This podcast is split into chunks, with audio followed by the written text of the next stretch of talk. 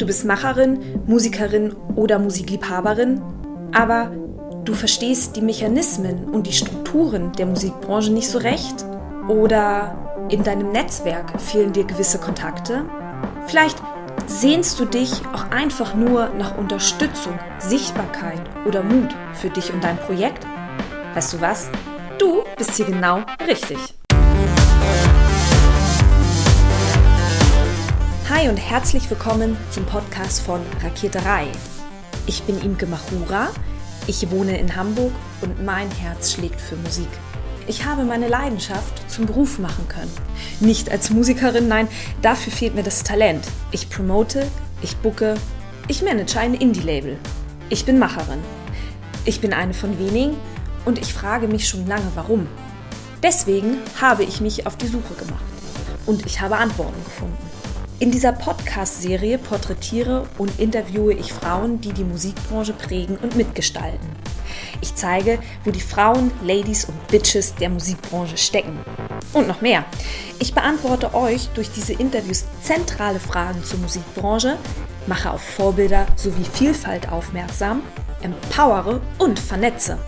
Klingt gut, oder?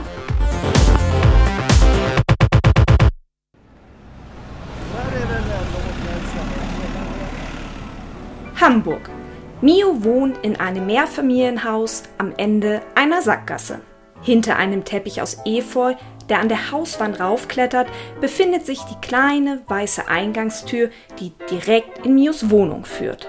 Mio ist Musikerin mit allem, was dazugehört. Sie hat einen Plattenvertrag, eine eigene Band, mit der sie auf Tour geht, sie nimmt Alben auf, dreht Musikvideos, gibt Interviews und Musikunterricht. Miu ist da, wo sie immer hin wollte und macht das, was sie gerne tut, nämlich Musik. So schwierig das finde ich manchmal ist im Musikeralltag und so viele nervige Sachen es auch manchmal gibt, desto öfter muss man sich das, glaube ich, nochmal vor Augen führen, was man da eigentlich Tolles machen kann. Dabei spielte Musik in Mius Elternhaus eine eher untergeordnete bis gar keine Rolle. Dennoch wurde sie als kleines Mädchen zur musikalischen Früherziehung geschickt. Da kam dann leider mit fünf auf die Blockflöte. Die habe ich dann aber mit sieben gegen das Klavier eingetauscht. In der 10. Klasse kam es zu einem ersten Wendepunkt in ihrem Leben. Im Musikunterricht sollten Songtexte geschrieben und vor der Klasse vorgetragen werden. Genau, da war das dann so, dass wir jeder was schreiben sollten und das musstest du dann auch vortragen. Und da musste ich das auch singen und war mir dessen gar nicht bewusst, dass ich vielleicht singen kann. Das zu Hause immer gemacht, in der Dusche und am Klavier und so, aber nicht so vor anderen. Und da habe ich dann so viel Zuspruch gekriegt, dass die Leute meinten, geh doch damit mal auf eine Bühne. Die Frage, ihre Leidenschaft, nämlich das Singen und Musizieren als Beruf auszuüben, die stellte sich nicht. Und meine Eltern haben mir eigentlich immer relativ früh gesagt, so, du machst dir damit dein Hobby kaputt und behalt das lieber so für dich und dass du Spaß daran hast und dir mal an, wie viele Leute es gibt, die davon nicht leben können. Miu entschied sich, eine Ausbildung zur Werbekauffrau zu machen. Der Job hätte auch lange gepasst, aber Mio wollte wissen, ob sie das Zeug zur Musikerin hat mir den Markt angucke und mich frage, ob meine Musik überhaupt relevant ist, wenn ich mir die Max Giesingers dieser Welt angucke, dann hätte ich das mit der Musik gleich sein lassen können, weil keiner hat noch mehr nach englischsprachigen Soulpop ausgerechnet von der Deutschen gefragt. Sie stellte sich diese Frage glücklicherweise nicht, sondern buchte einen Flug nach New York City und suchte sich einen Gig der wohl zweite Wendepunkt in ihrem Leben. Dann so nach Singer-Songwriter-Sessions geguckt und so eine gefunden, die im The Bitter End war. Und ich, mir war gar nicht bewusst, was das für so ein Laden war. Und mich dann beworben, dass ich diese Singer-Songwriter-Session mitmachen kann. Und die haben gesagt, ja, passt vom Datum her, komm doch vorbei. Im Bitter End haben schon Größen wie Lady Gaga oder Bob Dylan gespielt. Nun auch sie. Zurück in der Heimat fing sie an, ihr Leben zu überdenken. Und sie entschied sich, der Musik eine Chance zu geben ich dann dachte, okay, wenn das, das Risiko ist überschaubar, ich probiere das einfach. Und wenn das nichts wird, dann gehe ich wieder in die Werbung zurück. Aber vielleicht frage ich mich irgendwann, wenn ich alt bin, was wäre gewesen, wenn. Und ich habe öfter mal gelesen, dass das, glaube ich, so mit die schlimmste Frage ist, die man sich an seinem eigenen Sterbebett stellen kann, dass man irgendwie verpasste Gelegenheiten hat. Und das wollte ich für mich nicht. Mio reduzierte ihre Arbeitszeit in der Werbeagentur und wurde Teilzeitmusikerin. Es hat noch circa zwei bis drei Jahre gedauert, bis sie schließlich komplett kündigen konnte, um Vollzeit Musik machen zu können.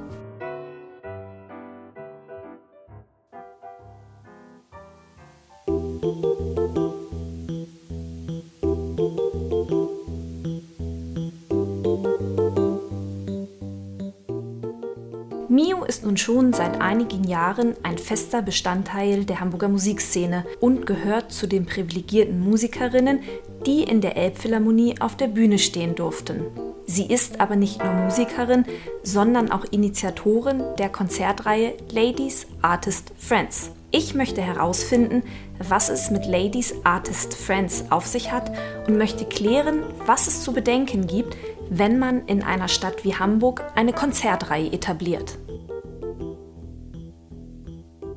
Mio, herzlichen Dank, dass du dir Zeit genommen hast. Sehr gerne. Was ist Ladies Artist Friends? Ladies Artist Friends ist ein Netzwerk oder ein Zusammenschluss aus Musikerinnen, Schrägstrich Sängerinnen, Frontfrauen, die sich zusammengetan haben, um sich in der Musikbranche zu unterstützen und sich ja ein Forum zu geben, um sich noch mal ein bisschen sichtbarer zu machen und daraus dann halt ein, eine Veranstaltung sozusagen bauen, um zu zeigen, was sie eigentlich alles können und was für tolle Frauen es in Hamburg gibt, die Musik machen. Also im Prinzip eine Konzertreihe. Genau. Was macht denn diese Konzertreihe so einmalig? Ich glaube, einmalig macht sie, dass es nicht irgendein zusammengewürfeltes Potpourri ist aus, wir bucken uns da jetzt mal irgendwas zurecht, sondern dass der Ursprung der ganzen Idee war, dass man sich kannte oder über eine Ecke oder über mehrere und dass wir gemeinsam gesagt haben, dass wir dieses Konzert aufbauen, dass mhm. jeder sich um irgendwas kümmert, dass jeder irgendwie sich auch wirklich eingebracht hat und dass es am Ende so war, dass das Konzert eigentlich fast so eine Art Familienzusammenführung war, weil irgendwie haben die ganzen Leute aus der Band, hat mal bei dem gespielt und der hat bei der gespielt und so weiter. Sie kannten sich alle so ein bisschen.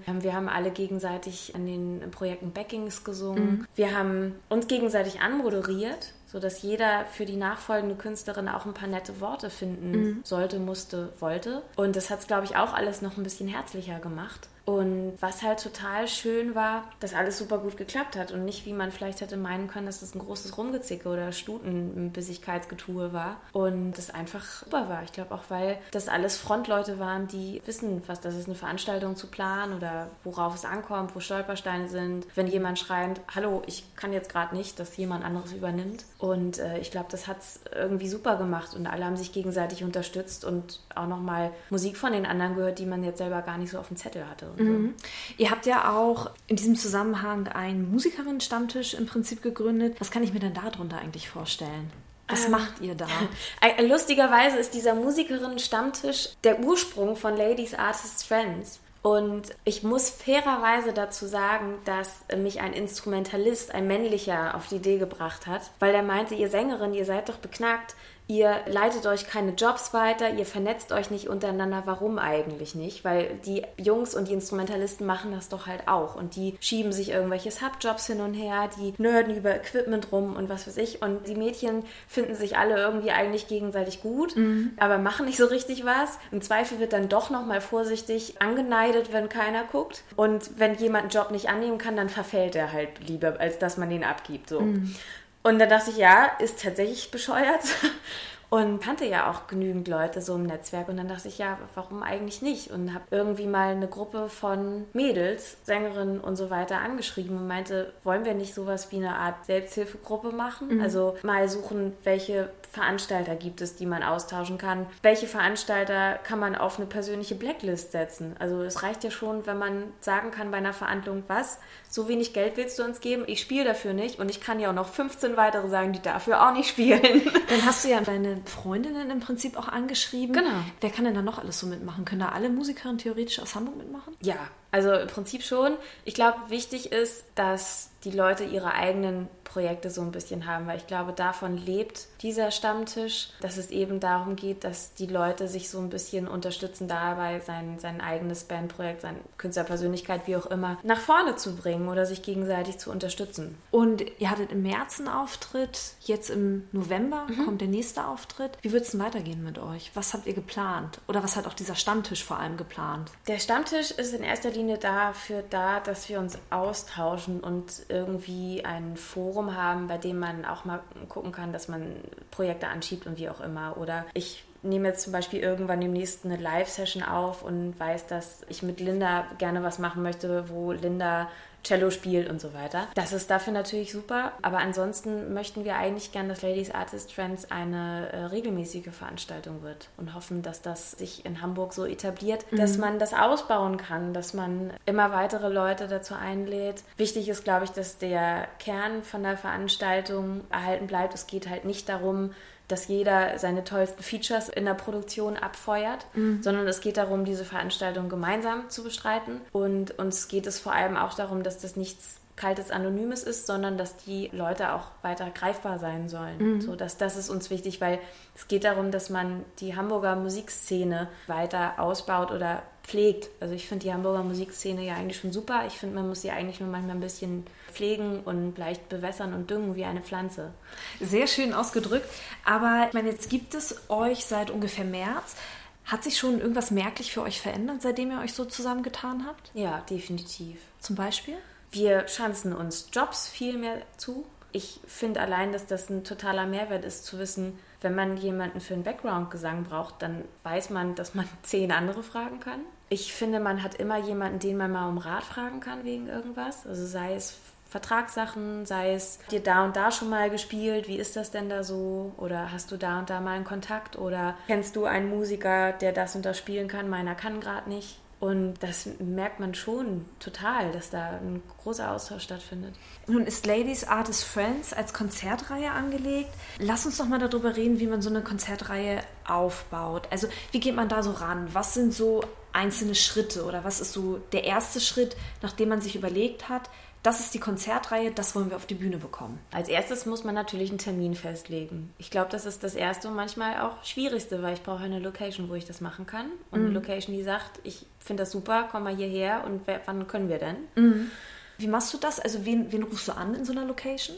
Meistens gibt es ja einen Booking-Kontakt und wenn es keinen gibt, dann rufe ich an und frage, wer das ist. Mhm. Oder ich schreibe an die Info-Ad-Adresse. Also irgendwie findet man sowas dann mhm. meistens schon raus. Woher weißt du, dass dein musikalisches Konzept in diese Location passen könnte? Ich gucke mir den Veranstaltungskalender an. Ich glaube, man muss ein bisschen Recherchearbeit leisten, um zu gucken, welche Location passt. Also zum mhm. einen, wie viele Leute passen da rein. Ich hätte jetzt unsere, also unsere Veranstaltung hätten wir jetzt nicht in der großen Freiheit oder am Docks machen müssen. Das ist klar, dass das irgendwie zu groß ist. Wäre aber vielleicht auch möglich gewesen, dass die Prinzenbar für uns zu klein war von vornherein, wenn wir wissen, okay, wir bringen acht, neun Künstlerinnen auf die Bühne, die so und so viele Leute vielleicht ziehen, dann könnte es schon zu eng werden. Und dann muss ich natürlich gucken, was für ein Booking hat der Laden. Also machen die jetzt viel Metal und mhm. ich möchte aber Singer-Songwriter oder Folk-Pop machen, dann passt das nicht. Mhm.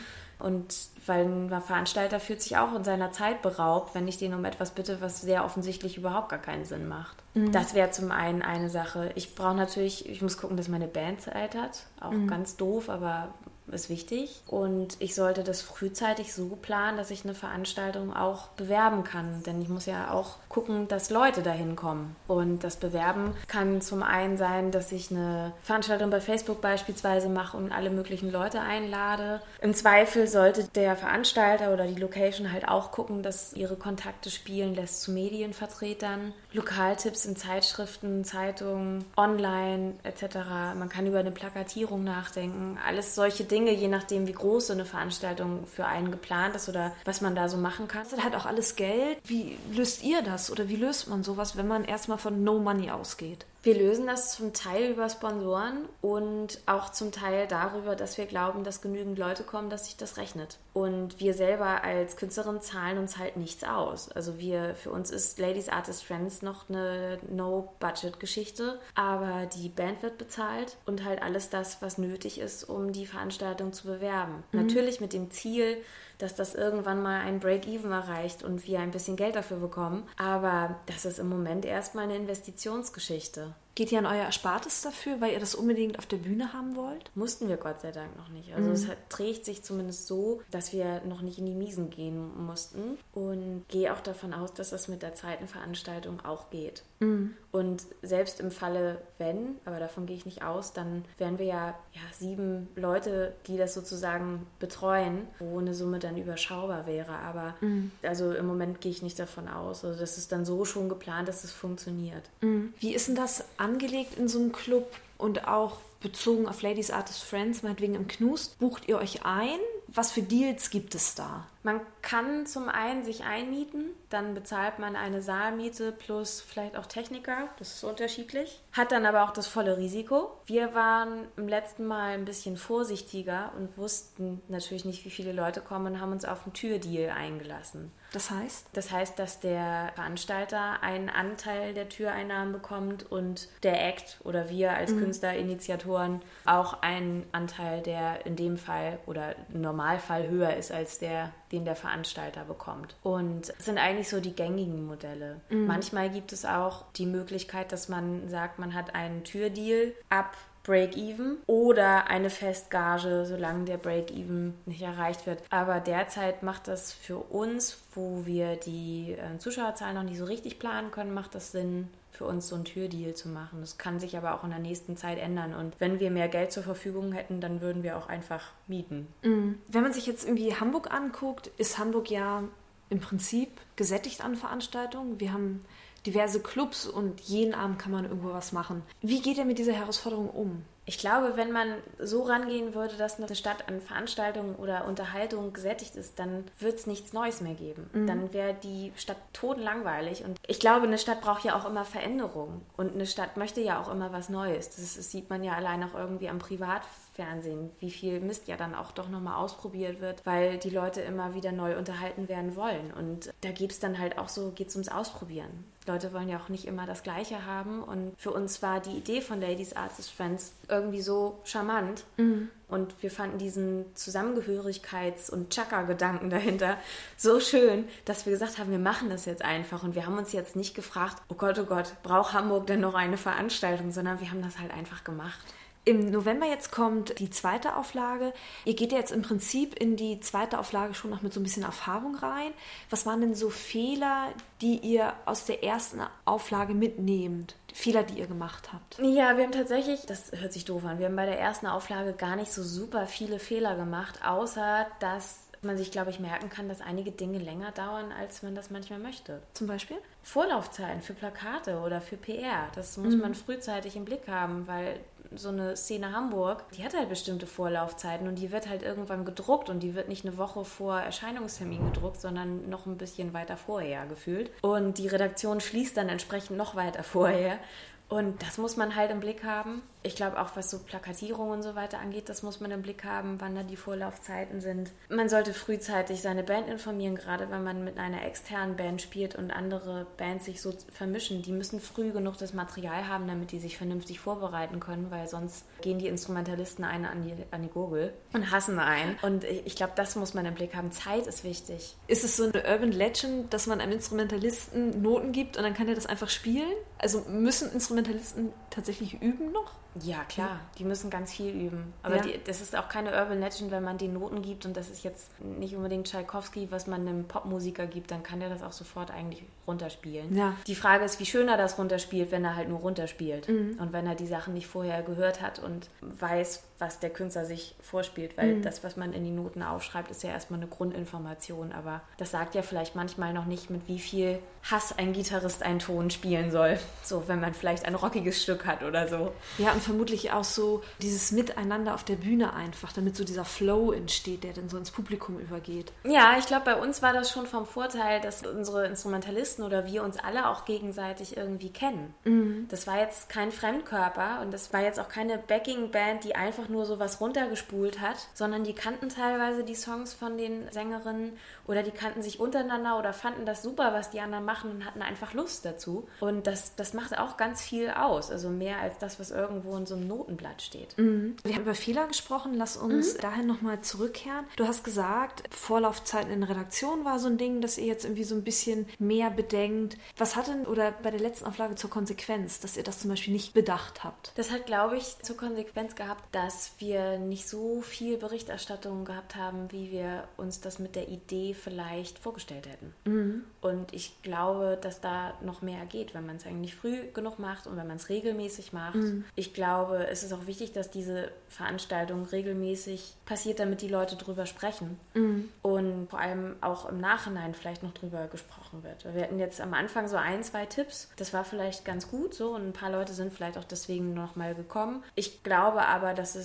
auch schade war, dass im Nachhinein nicht darüber gesprochen wurde, wie toll das war, mhm. weil das manchmal ja doch auch eine ganze Menge ausmacht, um für das nächste Mal zu werben. Mhm. Auch wenn das noch viel weiter im Voraus ist, aber es löst ja bei einem Leser dann das Gefühl aus, wie, oh schade, war ich irgendwie nicht dabei. Mhm. Ist ja auch sowas fürs kollektive Gedächtnis irgendwie, ne? wenn so eine Veranstaltung immer wieder kommt, dass, dass so ein Learning bei den Leuten auch einsetzen genau. muss ach so, die, ja genau, da gehe ich ja jetzt mal hin, jetzt gucke ich mir das auch mal an. Ne? Genau, oder dieses so, die reden da immer drüber und ich war da noch nicht, was ist das denn jetzt eigentlich? Mhm. Und ich glaube auch, dass es eine Stärke der Veranstaltung ist, dass man immer wieder neue Künstlerinnen hat. Mhm. Also wir wollen ja ganz gezielt mit uns als Initiatorinnen mischen, mhm. dass immer irgendwie von uns Leute dabei sind, aber auch nicht jede jedes Mal. Und äh, wir auch mal neue Leute sozusagen dazu holen und eigentlich jeder eine Chance, was Neues zu entdecken, was er noch nicht kannte. Vielleicht aber auch ein, zwei Künstlerinnen zu sehen, die er eh gut findet. Und ich glaube, das ist eine Mischung, die es irgendwie ganz spannend macht und auch irgendwie relativ kurzweilig für so einen Abend. Mhm. Woher holt ihr die Musikerin? Also habt ihr irgendwie ausgeschrieben, hier, wir suchen Musikerin für unsere Konzertreihe oder wie macht ihr das? Lustigerweise mussten wir das gar nicht und das hat nach der ersten Veranstaltung einfach so eine Gerüchteküche irgendwie verursacht, dass ganz viele auf uns zugekommen sind und wir dann auswählen konnten und letztendlich auch ein bisschen geguckt haben, was passt für die nächste Veranstaltung thematisch rein, mhm. wer hat Zeit, also mhm. auch ganz banale Gründe und wer macht vielleicht das nächste Mal mit. Mhm. Und genau, einige Künstlerinnen durften vielleicht auch gar nicht aufgrund ihrer Booking-Agenturen, weil die dann einen Gebietsausschluss für den Zeitraum hatten. Stichwort Netzwerk. Du hast gerade gesagt, dann sind irgendwie Musikerinnen auf uns zugekommen und die wollten dann irgendwie auch, auch mitmachen. Du bist ja nur Quereinsteigerin in die Musikbranche, kommst aus der Werbung, fast aktuell als Musikerin Fuß im Markt und bist jetzt gerade dabei, als Initiatorin diese Konzertreihe zu etablieren. Welche Rolle spielt Netzwerk dabei? Ein ganz großes. Also ohne Netzwerk hätte es diese Veranstaltung ja gar nicht gegeben, weil es überhaupt noch nicht mal die Frontfrau gegeben hätte. Es hätte die Backingband nicht gegeben und es hätte den guten Kontakt zum Knust überhaupt nicht gegeben, zu dem man einfach zugehen konnte und sagen konnte, wir mhm. haben diese Schnapsidee, wie wäre es denn, können wir das nicht bei euch machen? Und die sagen, ja, mach mal. Mhm. Und natürlich ist das wichtig. Also ich finde, es gibt sowieso in der Musik oder allgemeinem Kulturbetrieb nichts Wichtigeres als ein Netzwerk und das ist ja auch gelernt. Jeder weiß, dass man sich gegenseitig für bestimmte Dinge braucht. Ich glaube,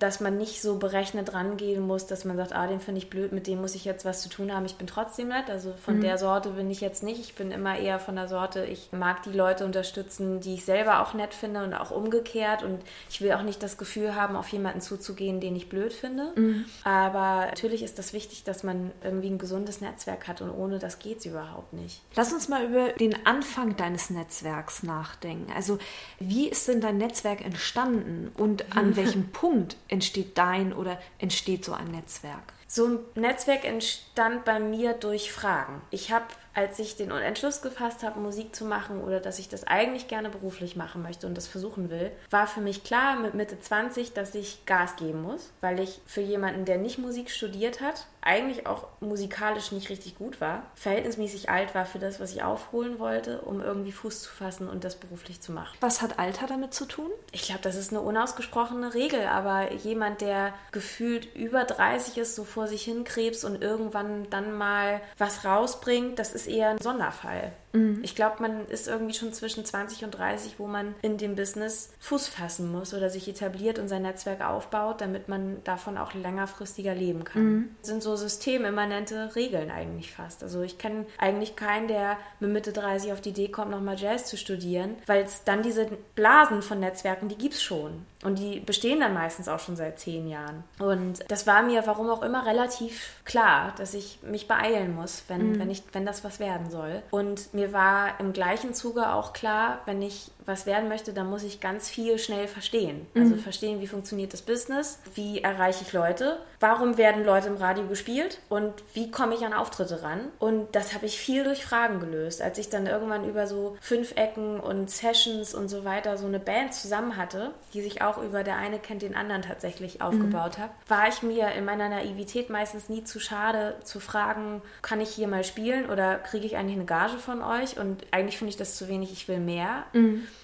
was sich heute Musiker manchmal in der gleichen Position wahrscheinlich gar nicht getraut hätten, weil sie die Regeln von dem Markt schon kannten. Und für mich war das so, wieso gibt es hier kein Geld? Also, mhm. oder wieso kann ich hier eigentlich nicht spielen? und ich glaube, das Lustigste ist, also um mal zurückzukommen, wo das Netzwerk entstanden ist und wo es hingeführt hat. Ich glaube, vor vier oder fünf Jahren habe ich mein erstes Musikvideo gedreht, was mittlerweile gar nicht mehr im Netz ist, weil, es, weil ich das ganz furchtbar finde. Aber wir wollten eine Theaterlocation oder vielmehr ich wollte eine Theaterlocation. Und wir haben in allen möglichen Theatern angefragt und das hat irgendwie alles nicht geklappt und wie und mh. Und die letzte Idee, die mir kam, aber völlig absurd war, war, wieso eigentlich wäre die Leishalle doch toll. Und dann habe ich an der Leishalle angerufen und mit dem netten Nils Hansen gesprochen. Er sei an dieser Stelle ganz lieb gegrüßt. Der meinte, ich finde es eigentlich ganz nett, was du machst. Komm doch mal vorbei. Den Lichttechniker müsstest du abends irgendwie zahlen. Wir wollten auch einen Nachtdreh machen, total beknackt. Aber ansonsten kannst du es halt gerne machen. Und das war so mein erster Schritt zu, okay, wenn man fragt, einfach nur nett, dann kriegt man meistens ein Ja mhm. und nicht so oft ein Nein, weil wenn man gar nicht fragt, dann ist es immer Nein. Und dieser Kontakt hat letztendlich tatsächlich dazu geführt, dass Nils Hansen, der Produktionsleiter bei der Reishalle Schrägstrich Elbphilharmonie, irgendwann an mich gedacht hat, als es darum ging, wir brauchen tolle Bands für die Testkonzerte für die Elf. Da ist vielleicht auch wieder so ein Zeichen dafür, wie klein diese Branche auch ist irgendwie ist die Musikbranche in Hamburg ja auch eine Familie. So ja, total. Jeder kennt jeden und das, was du sagst, also im Prinzip sagst du ja unterm Strich, man wächst ins Netzwerk rein. In dem Moment, in dem man Teil der Musikbranche ist, netzwerkt man.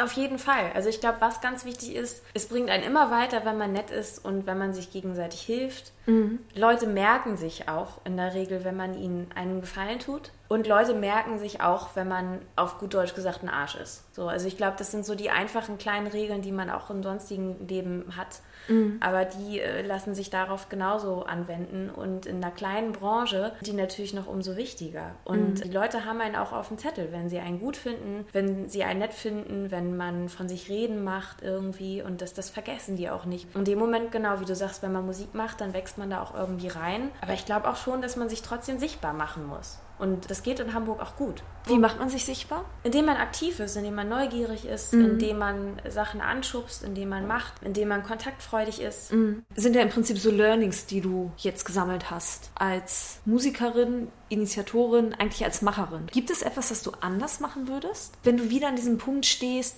ich will Musikerin werden, ich will in den Musikmarkt, ich nehme jetzt eine CD auf, ich klopfe jetzt einfach mal bei dem Label an und der soll mir jetzt einfach mal helfen. Würdest du den Weg wieder so gehen oder gibt es irgendeinen Abzweig, den du anders nehmen würdest? Ach, ich habe da lustigerweise vor gar nicht so langer Zeit mal drüber nachgedacht, weil ich oft das Gefühl hatte, ich hätte Zeit verloren, dadurch, dass ich erst meinen Ausflug in die Werbung gemacht habe. Mittlerweile mit allen Fehlern, die ich hier und da auch gemacht habe und beknackten Aktionen, mhm. glaube ich, dass das genau richtig war, wie ich es gemacht habe. Weil ohne meinen Background in der Werbung oder in dem Marketing könnte ich viele Sachen, glaube ich, gar nicht so strukturiert angehen, wie ich sie angehe. Oder auch so gut erklären oder ähm, wissen, wie das Musikbusiness eigentlich so vom Grunde her funktioniert und für mich Sachen nutzen. Und ich hätte wahrscheinlich auch viele Fehler nicht gemacht, die ich heute vermeiden kann. Oder mhm.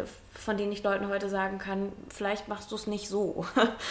Und deswegen, das hört sich immer so beknackt an, wenn man sagt, so ja, man soll nichts bereuen. Und es gibt mit Sicherheit Dinge in meinem Leben, die ich bereue, weil die total bescheuert waren. Aber so im Musikkontext glaube ich, dass da doch schon vieles so gelaufen ist, wie es gut war. Also mhm. vielleicht hätte ich als Teenager doch mehr Klavier üben sollen. Oder mir einen Lehrer suchen sollen, der so Pop und Jazz macht. Und ich hatte immer so einen Klassiklehrer und fand das irgendwie ganz furchtbar. Aber meine Eltern wussten das auch nicht besser, weil die gar nichts konnten, so musikalisch. aber ich hätte vielleicht ein bisschen mehr üben sollen. So. Ja. Aber ansonsten, so wie es gelaufen ist, ist es eigentlich ganz gut gelaufen bisher. Ja, ja, stimmt. Hast du noch irgendwas auf dem Herzen? Möchtest du noch irgendwas loswerden? Finde, glaube ich, wichtig zu sagen, dass man sich nicht ermutigen lassen soll von vielen Kram, der passiert. Ja. Weil ich glaube, wenn man gerade Musik macht oder im kulturellen Bereich tätig ist, dann scheitert man jeden Tag auf eine Art und Weise. Das kann sein, dass man sich selbst vorführt, was man halt noch nicht kann. Das kann sein, dass wieder irgendjemand auf eine Booking-Mail nicht geantwortet hat oder dass irgendwas nicht klappt oder dass irgendjemand aus einer Band auf einmal absagt und man eigentlich nicht mit dem Sub spielen will oder man so Vertragsmist hat, kann ja sonst was sein oder Finanzamt, man weiß es nicht. Und ich glaube, man darf sich nicht ermutigen lassen, weil das gehört alles dazu. Und das macht einen aber eigentlich nur besser. Das ist ein wunderschönes Schlusswort. Das war Mio. Sie steht als Sängerin auf der Bühne und ist Initiatorin von einem Musikerin-Stammtisch und von Ladies Artist Friends. Folgt Mio auf Facebook und auf Instagram. Ja. Und liked ganz fleißig. Ja, danke.